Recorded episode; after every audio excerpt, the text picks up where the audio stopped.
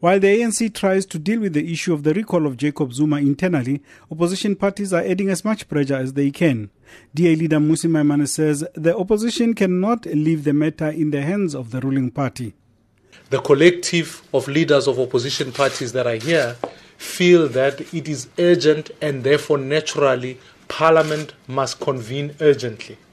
The Economic Freedom Fighters, as we consulted previously, have written to the Speaker of the National Assembly to request that there be an urgent sitting.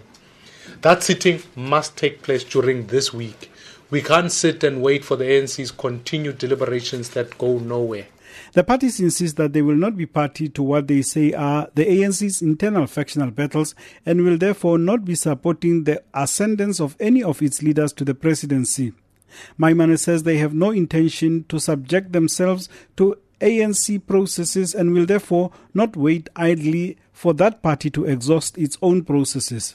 It is the view of the collective that the ANC has been complicit in violating the constitution, in defending criminality, and therefore to request of South Africans to then sit back and insist that another person must come in from the ANC would be to undermine constitutionalism, and therefore we want to resort to Section 50 of the Constitution, which calls for a dissolution of Parliament, and ultimately that anybody who wants to lead the people of South Africa must have a mandate from the people of South Africa. Economic Freedom Fighters President Julius Malema agrees that it is not about choosing one leader of the ANC above another. We are not uh, part of ANC factional battles. We are not for Cyril. We don't want Cyril to be president. Cyril is like Zuma, they are the same. Uh, uh, Cyril was part of the people who defended Zuma's wrongdoing and helped him to violate uh, uh, the constitution. So, when you say Zuma must go and fold your arms, you are unwittingly saying Cyril Ramaphosa must come in.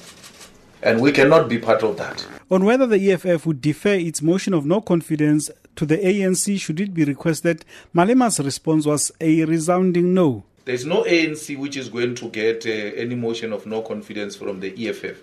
It's our motion. Uh, uh, and it's, and the motions of no confidence are governed by rules of parliament.